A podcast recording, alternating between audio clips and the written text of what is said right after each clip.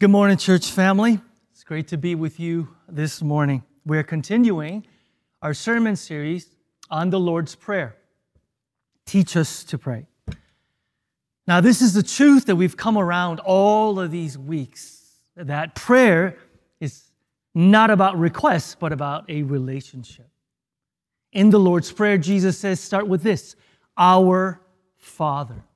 Our Father. And in those two words, Jesus unlocked for us the true meaning of prayer. More than petitions and requests, Jesus says he longs for a relationship with you.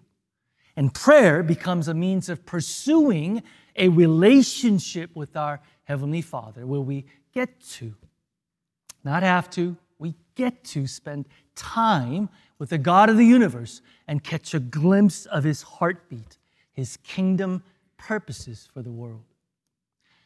And when this paradigm shift occurs, church, we realize that prayer itself is its own reward, that communing with God itself becomes the prize, that the reward for prayer becomes the joy of being with Him, the blessing of being able to call Him what? Abba, Father. Abba, Father. Now, here is where we're going today, okay? We're on the fifth petition of the Lord's Prayer. Forgive us our debts as we have also forgiven our debtors. And Jesus reminds us of a powerful, sobering truth in this petition, and that is this nothing hinders that deep communion with God more than ongoing unconfessed, unrepentant sin. Let me say that one more time. Nothing hinders that deep communion with God that our Heavenly Father longs for us than ongoing, unconfessed, unrepentant sin. Listen to the words of Isaiah in Isaiah 59, verse 2. But your iniquities have built barriers between you and your God. And your sins have hidden his face from you so that he does not hear. Isaiah literally says that God will not hear our prayers if there are unconfessed, unrepentant sin in our lives.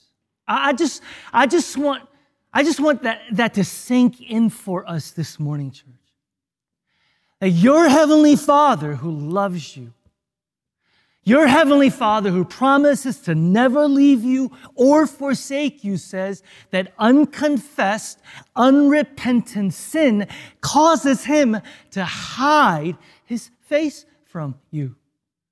Sin cuts us off our communion with God. And this is serious. Now, let me be absolutely clear with us this morning, okay? There is nothing that you can do or don't do to change your status of being a child of your Father.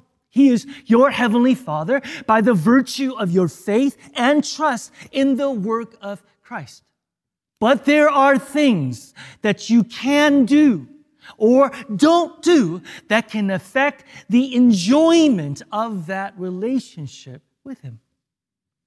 You see, our capacity to enjoy our relationship with our Heavenly Father, our ability to feel and to sense and to rest satisfied in all that is entailed in that relationship is greatly affected by unconfessed, unrepentant sin.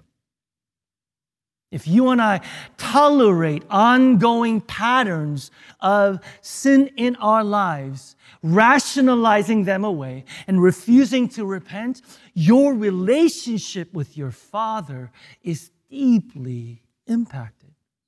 And you know what else? For 30 years in ministry, I've seen this in my life and in others. When we remain in our sin, when we don't confess it, when we justify it or ignore it, sin eats away at us. Sin eats away at us.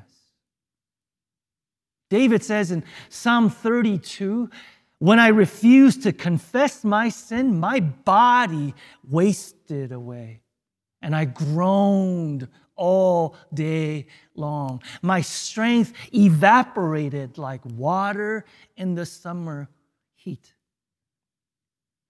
This is King David. His story reminds us that no amount of money or sex or power or success or vacation will assuage a guilty conscience. Does anybody know what I'm talking about? But the opposite is also true. See, in that very psalm, David says this Psalm 32 1 Blessed is the one whose transgressions are forgiven, whose sins are covered. Blessed is the one whose sin the Lord does not count against them and whose spirit is no deceit. Now, that word bless, every time we come to this, I have to take a moment to explain it, right? Blessed in English just means inspired or lifted up. But biblically, in Hebrew and in Greek, to be blessed means complete wellness of being and profound fulfillment. But do you notice who it comes to? Who is it for?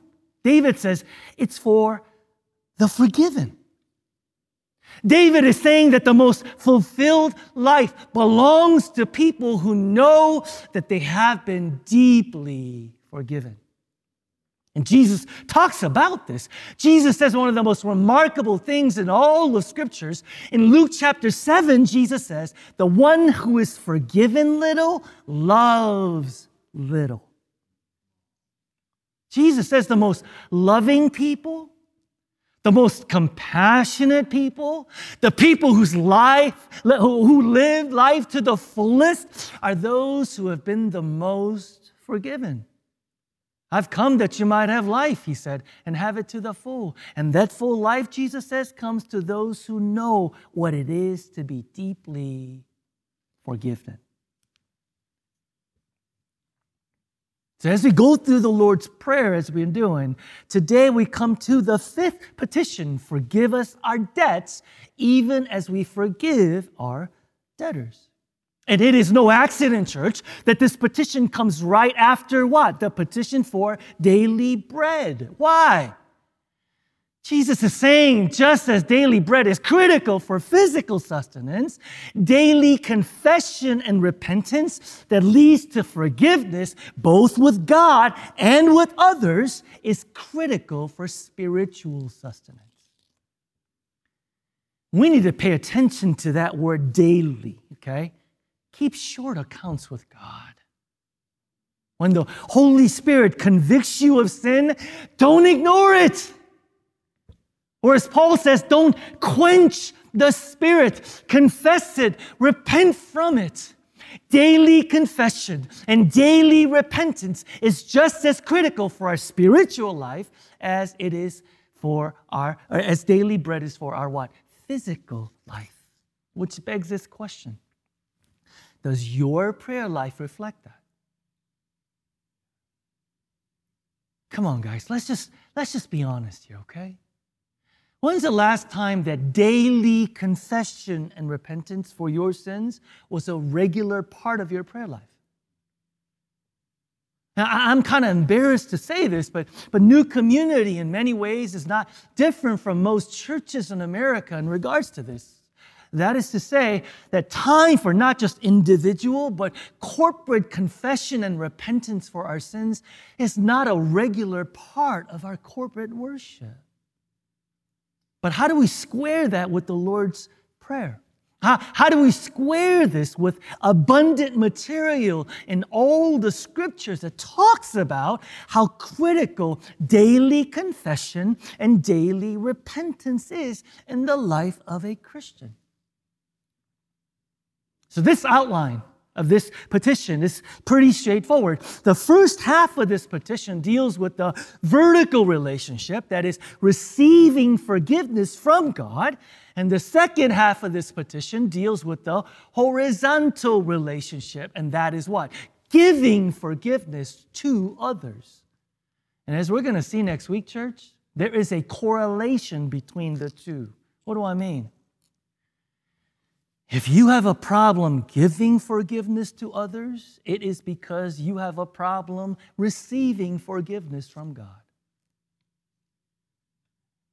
I was in a counseling session with a guy, and after about an hour or so, I realized that behind the bitterness and the anger and resentment was his unwillingness to forgive somebody.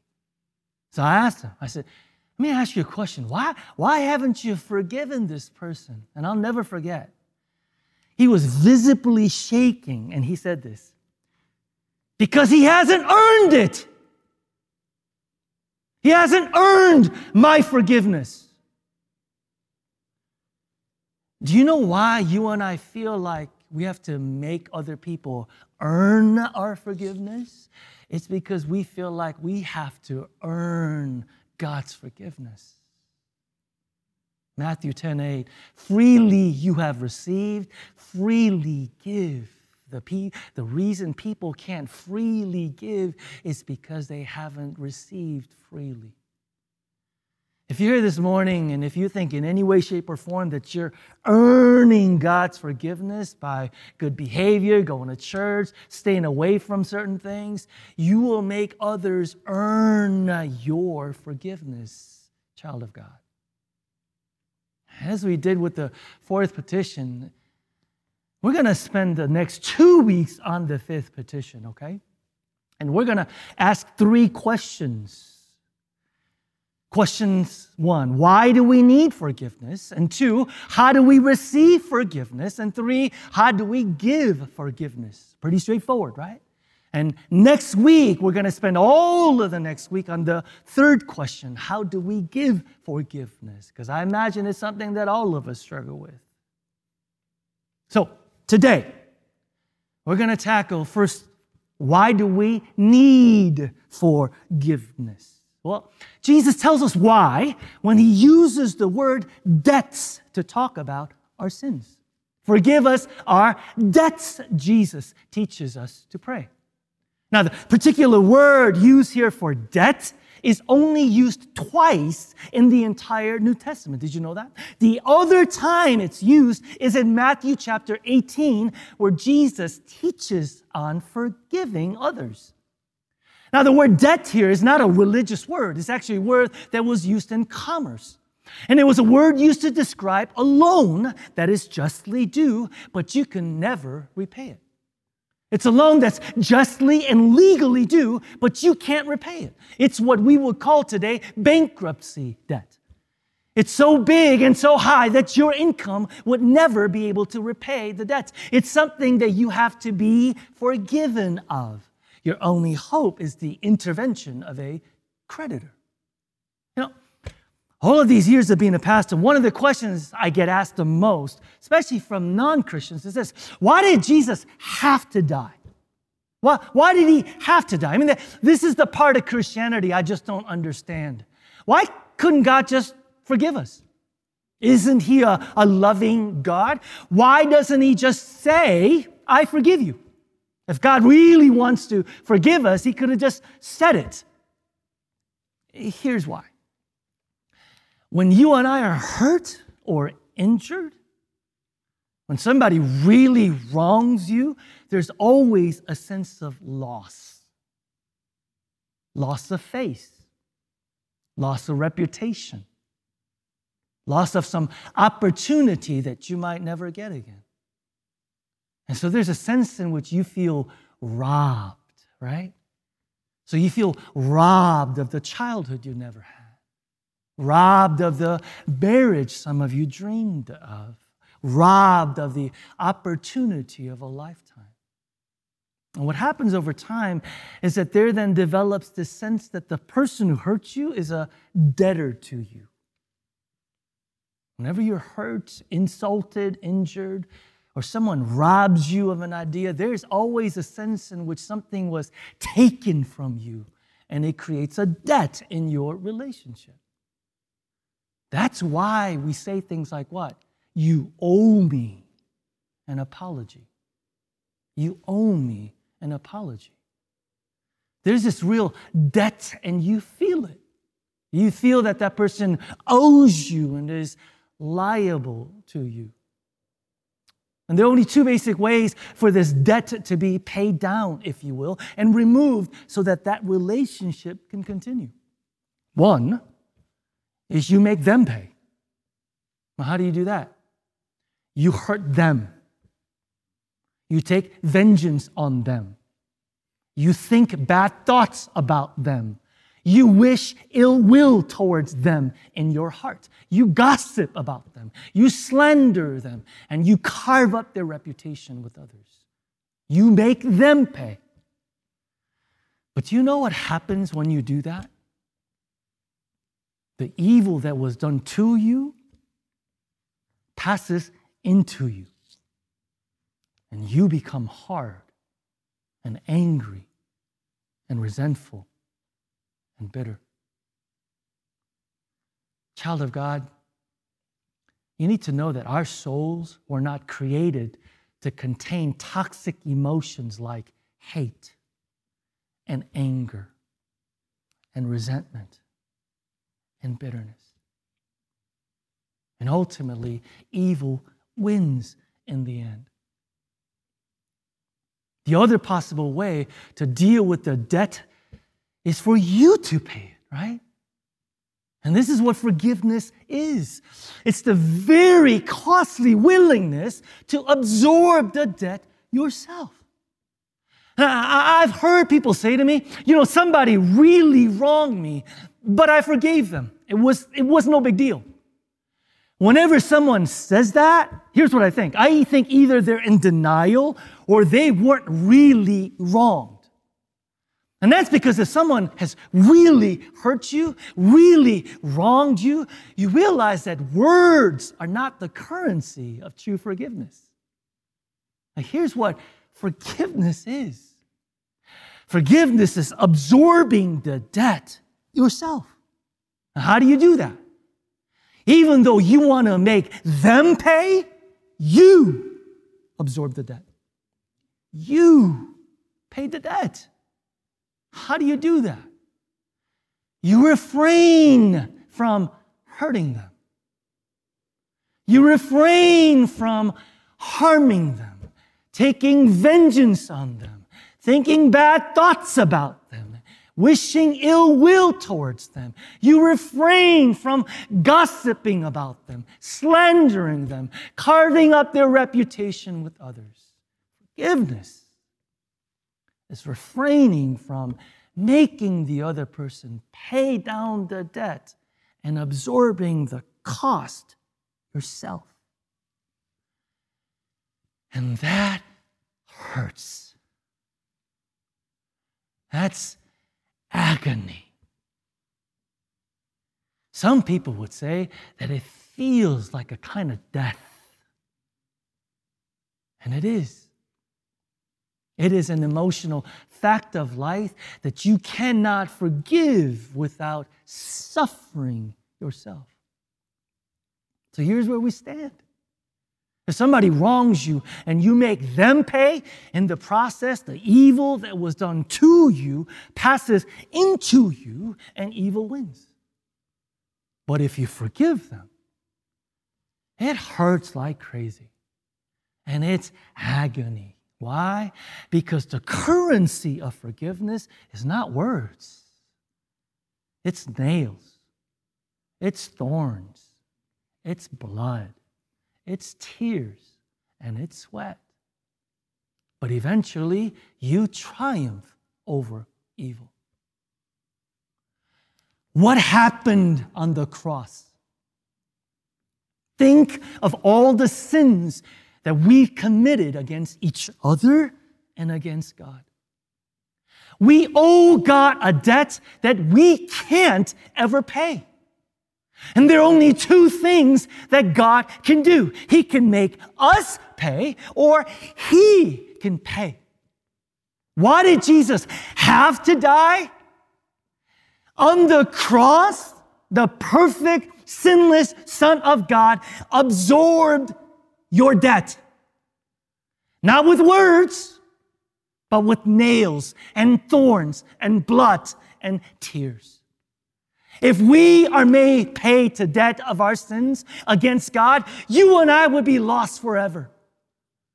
So here's what Jesus did. Colossians 2:13, when you were dead in your sins and in the uncircumcision of your flesh, God made you alive with Christ. He forgave us all of our sins by canceling the record of debt that stood against us with its legal demands. This he set aside, nailing it to the cross. Is that good news? The insurmountable debt that was owed to God, Jesus paid it. All of it. Our debts that we could never pay, canceled, nailed to the cross. In Christ Jesus, all of our sins, past, present, future, were forgiven once for all. Hebrews 9:26 He has appeared once for all at the end of the ages to put away sin by the sacrifice of himself. Once for all. Finished paid in full, can't be added to, can't be improved upon. That's what Jesus accomplished on the cross. Why do we need to be forgiven? We're debtors in need of intervention from a creditor, and his name is Jesus. Now, if you're still with me this morning, you're thinking, well, what, why do we then need to continue to seek forgiveness? If all of our sins have been canceled in Christ. And I actually get asked that question quite a bit. And I don't have time to delve into deep the theological sort of rationale, but the washing of the disciples' feet by Jesus in John 13 actually gives us a clue.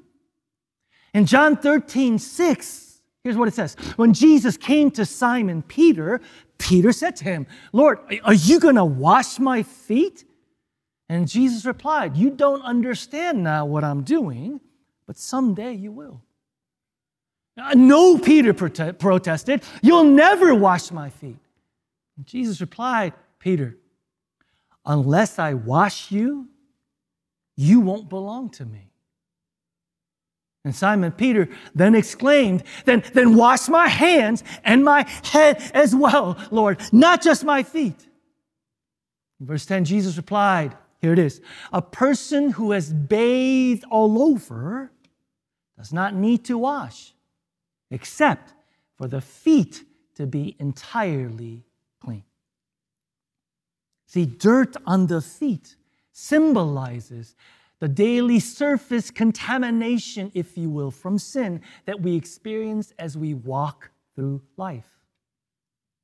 But it does not and cannot make us entirely dirty because we have been permanently cleansed from that. So when sin happens in the life of those who've trusted in Christ Jesus, our relationship with God remains intact. But what is affected is the enjoyment of our relationship with God as our Father.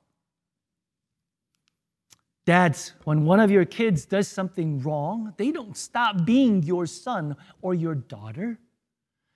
The relationship is intact. But there's a cloud hanging over the dinner table, is there not? The child has not sinned himself or herself out of a relationship with you as the father, but they've sinned themselves into a situation where all of the blessings and all of the enjoyment and all of the sweetness of that relationship has been marred. So, what needs to happen? There needs to be, I'm sorry. There needs to be confession. There needs to be forgiveness. Now, how then do we receive forgiveness? When you know you've screwed up and you've failed, and when you know it's your fault, how do you get up again after you've fallen in such a way that you have more joy, more power than before? How, how do you get up, not broken and crippled and in worse shape than before, but actually better? One word, and that word is repentance. Repentance. Uh, Psalm 51 that was read earlier is perhaps the greatest passage in all of the scriptures on this wonderful theme of repentance. This is a psalm of David. And there's a caption to this psalm, and it tells you the circumstances under which it was written. The caption says what? A psalm of David when the prophet Nathan came to him after David had committed adultery with Bathsheba. The story of David and Bathsheba is one of the most well known stories in all of human history. So here's a, a one minute summary for those of you that don't know. David blew up his life as much as anybody ever has. He fell in love with Bathsheba, a woman who was not his wife. He then conspired to have her husband Uriah, who, by the way, was one of his most loyal, trusted friend, murdered in order to have her. And then he covered it up. One day into his court comes a man named Nathan, the prophet. And Nathan says to the king, Oh, king, I have a sad incident to relate to you, and, and I'd actually like your judgment on it. Well, what is it? says David. Nathan says, Well, there are two men in your kingdom, and, and one is very rich man. He has so many cattle and flocks that you can't even number them.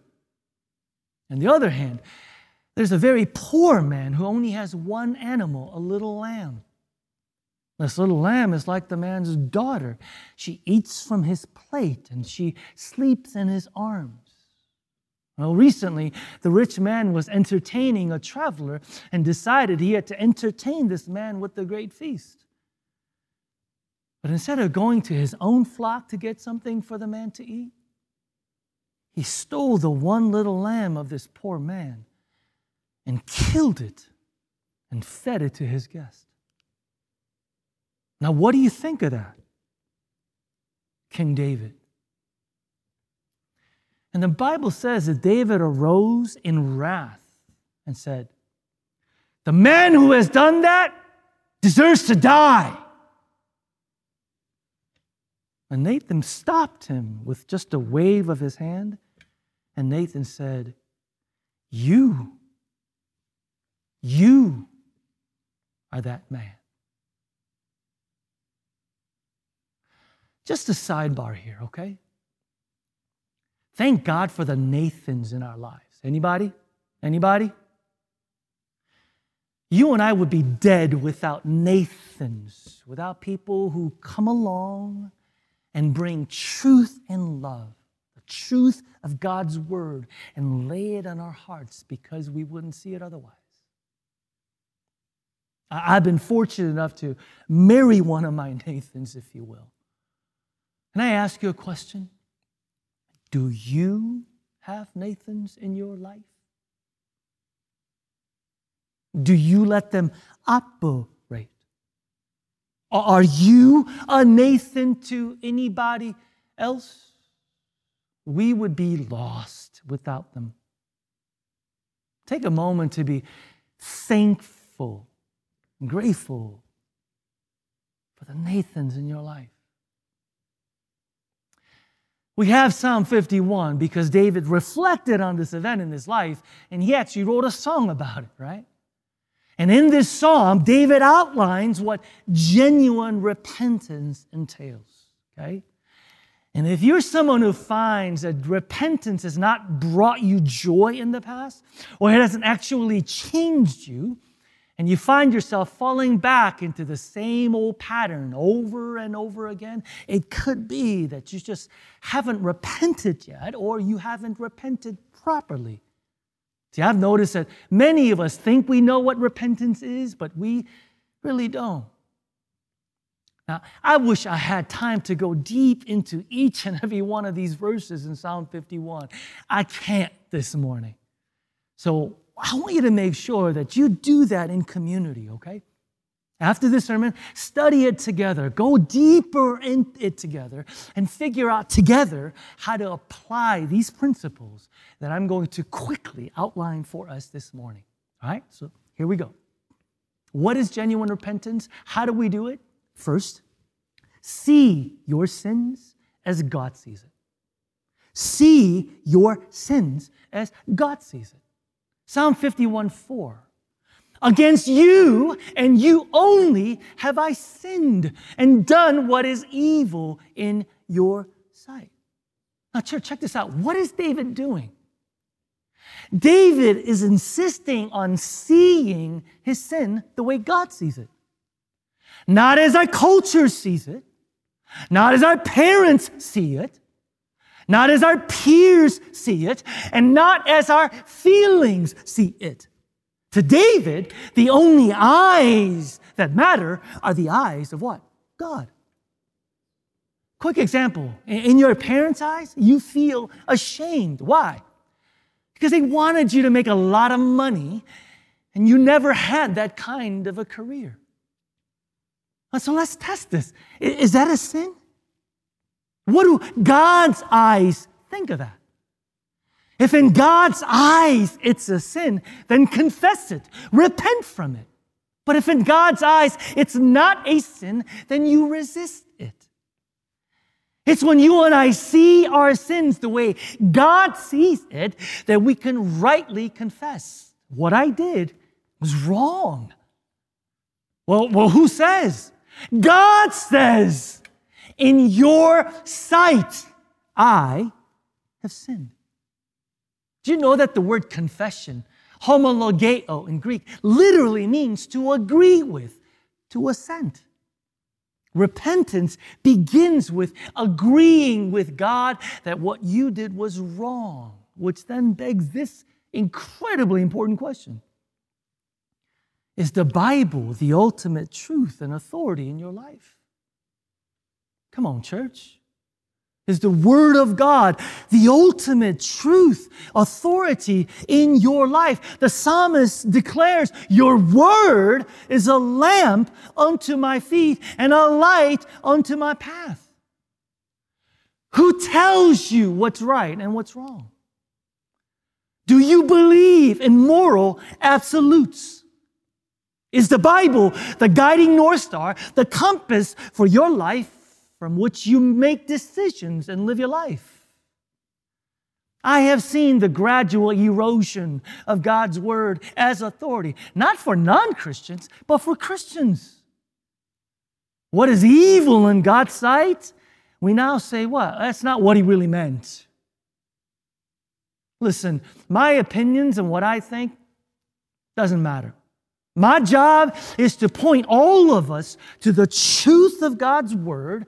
And regardless of what the issue is, we humbly go back to his word and we ask, what does God have to say about that? Not what our culture says, not what our peers, not what our parents or my feelings say. Repentance begins when we see our sins as God sees it. Secondly, acknowledge your sins without excuses. Acknowledge your sins without excuses. Psalm 51 1. Have mercy on me, O God, according to your unfailing love, according to your great compassion. Blot out my transgressions, wash away all my iniquity, and cleanse me from my sin. Those three words, iniquity, transgression, and sin, are all words that mean deliberate rebellion. So David is saying, I take full responsibility for my actions. No excuses.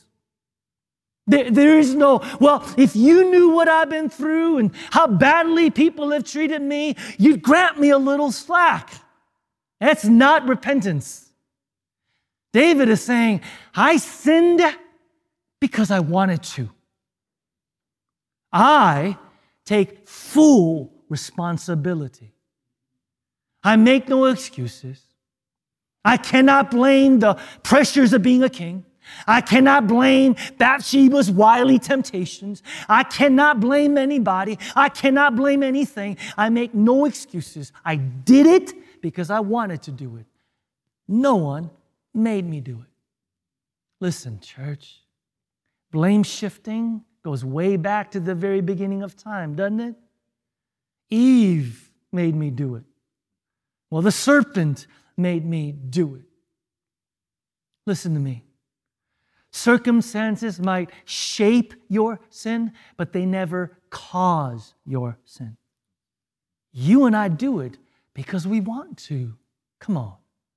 The circumstances, the temptations, the mistreatment, what people do to you may shape your sin, shape the kind of sin, maybe, but they never cause the sin. A lot of people say, Well, I'm repenting, but I feel, I feel bad afterwards. That's because if you listen to yourself, you realize that all you're doing is complaining. My parents did this. My stress level did this. My boss did this. My wife did this. I was so tired. Psalm 51 there is not a shred of excuse making, there is no blame shifting anywhere here. Genuine repentance acknowledges your sins without any excuses. And third, genuine repentance, daily admit your sins and be specific. For there to be genuine repentance, daily admit your sin and be, and I was going to add, painfully specific. Psalm 51, it's clear. David comes totally clean. Forgiveness towards others is unnervingly specific. The corollary is that seeking forgiveness from God is also specific. God, forgive me for looking long and hard at the woman in the store today and giving into my lustful sexual thoughts. God, Forgive me for lying to my coworkers about that project deadline because I wanted to save face. God, forgive me for tearing down that person's reputation because I wanted to get even. God, forgive me for saying yes to her and then resenting her afterwards because really I crave her approval. We don't commit our sins in some bland, generic matter, and we shouldn't confess our sins in some bland, generic manner. It is so critical. It is so critical, church, that there be a time of quiet introspection at some point in the day. Do you know that? a time where you and I scroll through the day or the hours that preceded our time of prayer and allow the Holy Spirit to prompt our confession. Psalm 139, verse 23 Search me, O God, and know my heart. Test me and know my anxious thoughts. See if there is any offensive way in me, and lead me in the way of everlasting. You see, when you and I are quiet before God, things often come blazing into our minds that need owning up. Things that you and I need to own up to before God. Let me tell you something. God doesn't speak in generalities. Do you know that? It's often very specific. So when God does, Admit your sins and be specific. Church, develop the spiritual discipline of doing this daily. Daily. Keep short accounts with God. Next, mourn your sins and not the consequences of your sins.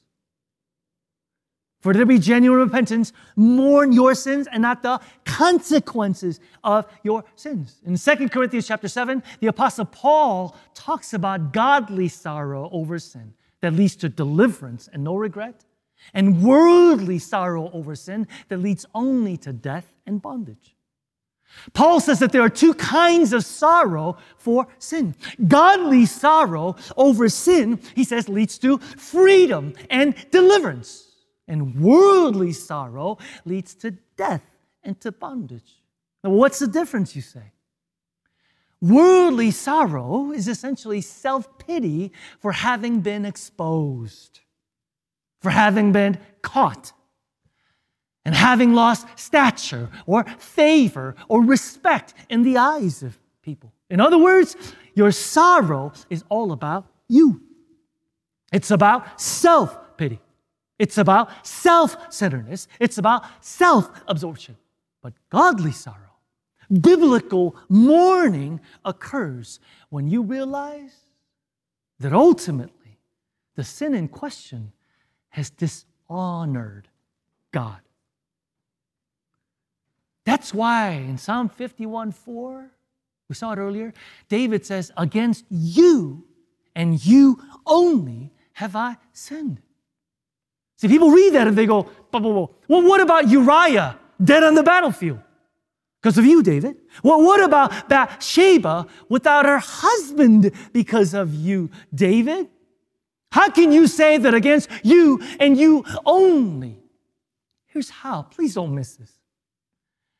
David is saying, what makes this wrong is not just that I broke a rule, but it's that I broke God's heart. What makes this wrong is not just that I trampled on God's law, but that I trampled on Him. I've trampled on my Redeemer, someone whose love is unfailing, someone whose compassion is infinite. Listen to me, your life could depend on this. If you and I only repent because of fear of punishment or fear of consequences, it restrains that sin for a season, but it doesn't transform your heart. It doesn't lead to freedom. To simply go and say, Lord, Lord, I was bad because I committed adultery. I, I broke the seventh commandment, and now you're gonna punish me and get me. So, Lord, please have mercy on me. It's not what David does. David says, I see that I've trampled on you. And I don't care what the consequences are. I'm not focused on the consequences, God. The focus is I want to love you. I want to honor you. And I want to be right with you again. There's a kind of repentance that focuses primarily on the consequences and uses God as a means, in which case you end up hating yourself, but not your sin. And there's a kind of repentance that focuses on God, makes God the end, and the result is you will hate the sin, but not yourself. Godly sorrow is how could I treat someone like this who loves me like this? How, how could I do this to someone who has promised that no matter what I do, he will never leave me or forsake me? The very same thing that assures you that you mean the world to him and that he is committed to you no matter what is the very thing that convicts you of your sin which means that you come to hate the sin, the thing that has trampled on his loveliness, but not yourself. Christian, mourn your sins and not the consequences of your sins. A couple more and we're done. Next, and these are the most difficult resolve to turn away from sin resolve to turn away from sin. That's what repentance is. Repentance is not just change of heart. True repentance is change of life. In true repentance, there is a resolve to turn away, walk away from a life of sin. This is incredibly sobering. Uh, in the book of Acts, there's a revival of sorts that breaks out in Ephesus in response to the preaching of the gospel. And check out what happens. Acts 19, verse 18. Many who became believers confessed their sinful practices. Doesn't stop there. Verse 19. A number of them who had been practicing sorcery brought their incantation books and burned them at a public bonfire.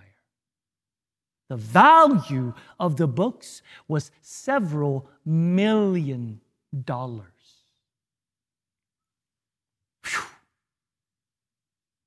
If it is to be genuine repentance, there must be a deliberate resolve to turn around and walk away from sin.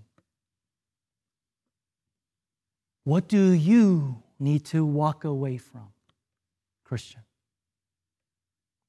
Who do you need to walk away from, Christian?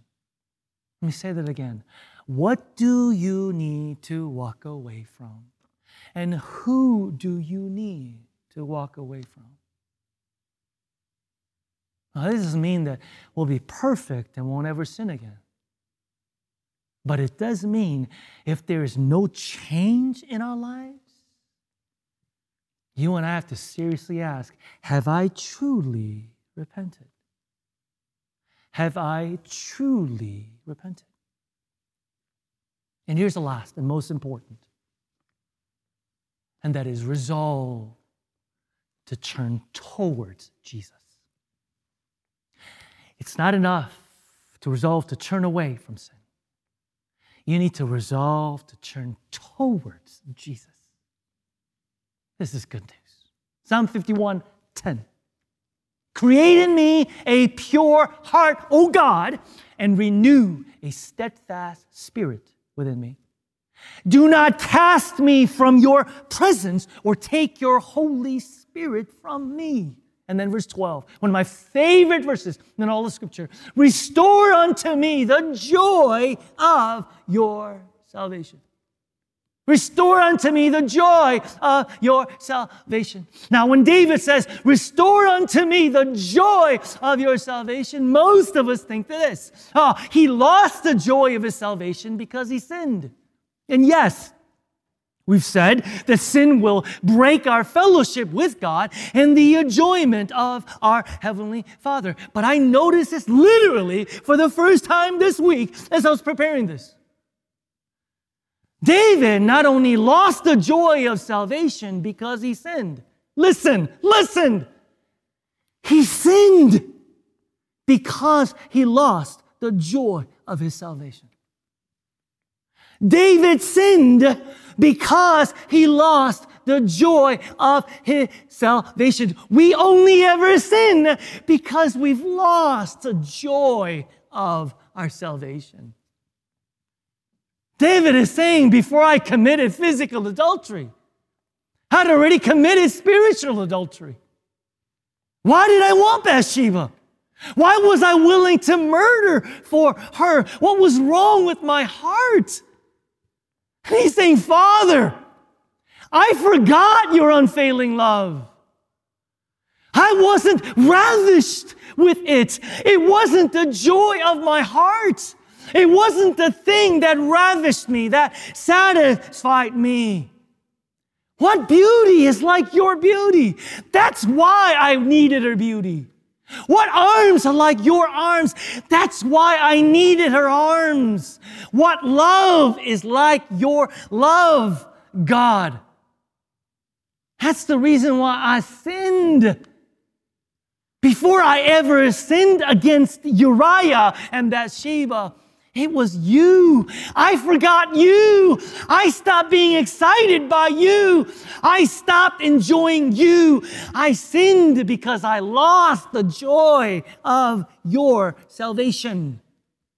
So, Father, Restore unto me the joy of your salvation. Turn towards Jesus, Christian. Turn towards Jesus, Christian.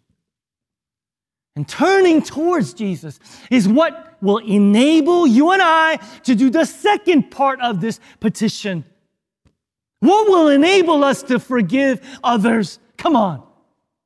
Jesus Christ came to earth, died on the cross, and the last thing he said before he died was what? Tetelestai in Greek, which is always translated in our English Bibles. It is finished.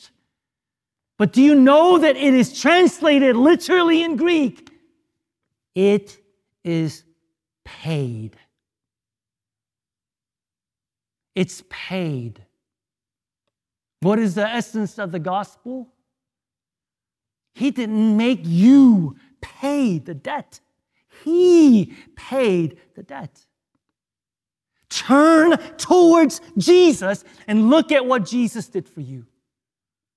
A Savior who doesn't take a penny from us. He paid it, all of it. And if you look at what He has done for you, that will change you.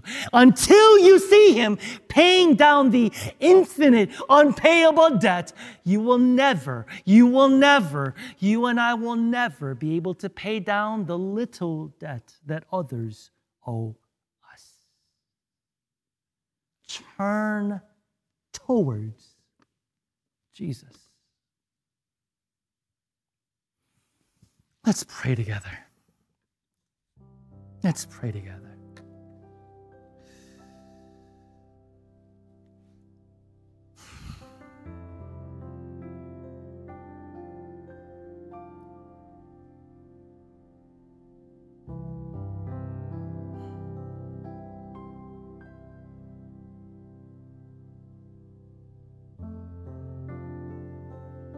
First John 1 8 says, If we claim to be without sin, we deceive ourselves and the truth is not in us. But if we confess our sins, He is so faithful and so just that He'll forgive us our sins and purify us from all unrighteousness. Church family, Forgiveness comes to those willing to see sin as God sees sin. Acknowledge it without making excuses and admit it. And here's the thing you need to know God doesn't ever make us confess. You know what He does? He invites us to. He invites you and me to confess and to repent. How will we respond? And this morning, in this time of prayer, there's a series of questions that you'll see on your screen to sort of guide you as we prayerfully say, Search me, O God. Search me, O God. Let these questions guide you as you listen. Have I become so numb to sin that I don't even recognize it or its consequences anymore? Do I regularly confess my sins to God? If not, why not? What situation, relationship, thought, or action is God convicting me of right now? Right now. And lastly, am I willing to expose all that is in my heart to the Lord? Compare it to the truth of His Word and allow my heart to be searched by His Spirit.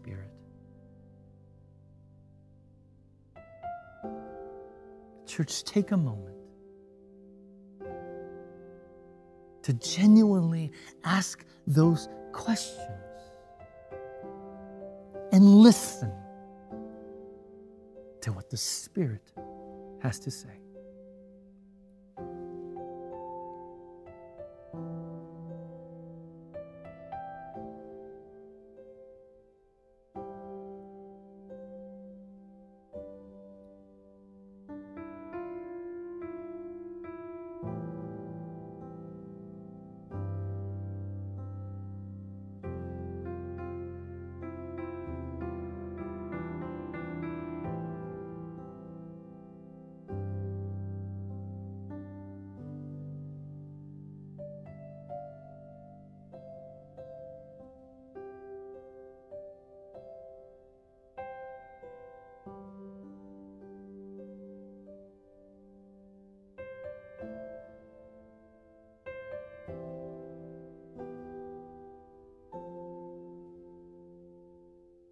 Thank you, Father, for the gift of your Son, Jesus. It is finished indeed, fully paid for, past, present, and future. In the knowledge of that assurance, help us to keep short accounts with you, Father. Help us to daily search our hearts. And if there is any, if there's any offensive way in us, convict our hearts that we may turn from our sin and turn towards you. We say with David, Restore unto us the joy of your salvation. Restore unto us the joy of your salvation. What beauty is like your beauty? What arms are like your arms? What love is like your love? Father, nothing and no one compares to you. We love you, Jesus. We love you, Jesus. We love you, Jesus. Jesus, if we have you, we have enough. If I have you, I have enough. In your precious name, we pray. Amen.